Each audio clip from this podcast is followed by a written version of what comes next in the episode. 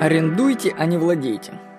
В одной из своих статей, которая называлась «Домик у моря», отговаривал читателей от покупки недвижимости, потому что это на самом деле невыгодно в том плане, что ты привязываешь себя к одному и тому же месту.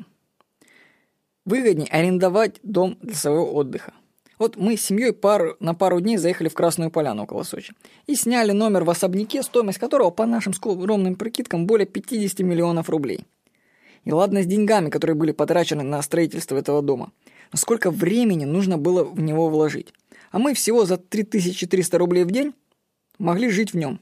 Это были огромные апартаменты, дорогая мебель и шикарный вид на горы, да еще и большой бассейн. Вы, может, скажете, что люди так бизнес делают, строят и сдают в аренду? Нет. На мой взгляд, вообще, они занимаются чистой благотворительностью. Если у тебя есть 50 миллионов, то в банк даст тебе 10% годовых, ну, ну на заметке. То есть 5 миллионов рублей у тебя будут в год чистыми. Ты попробуй столько на отеле заработать.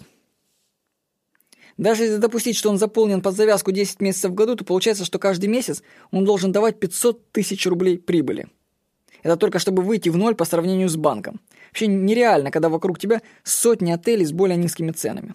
Вообще отель работает на самообеспечение. У людей, которые строят другие цели, наверняка. Но зато его постояльцы получают все бонусы. Вообще хорошо, что есть люди, которым некуда девать деньги, они строят такие классные отели.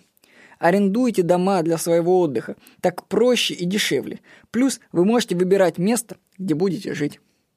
Всего хорошего. С вами был Владимир Никонов.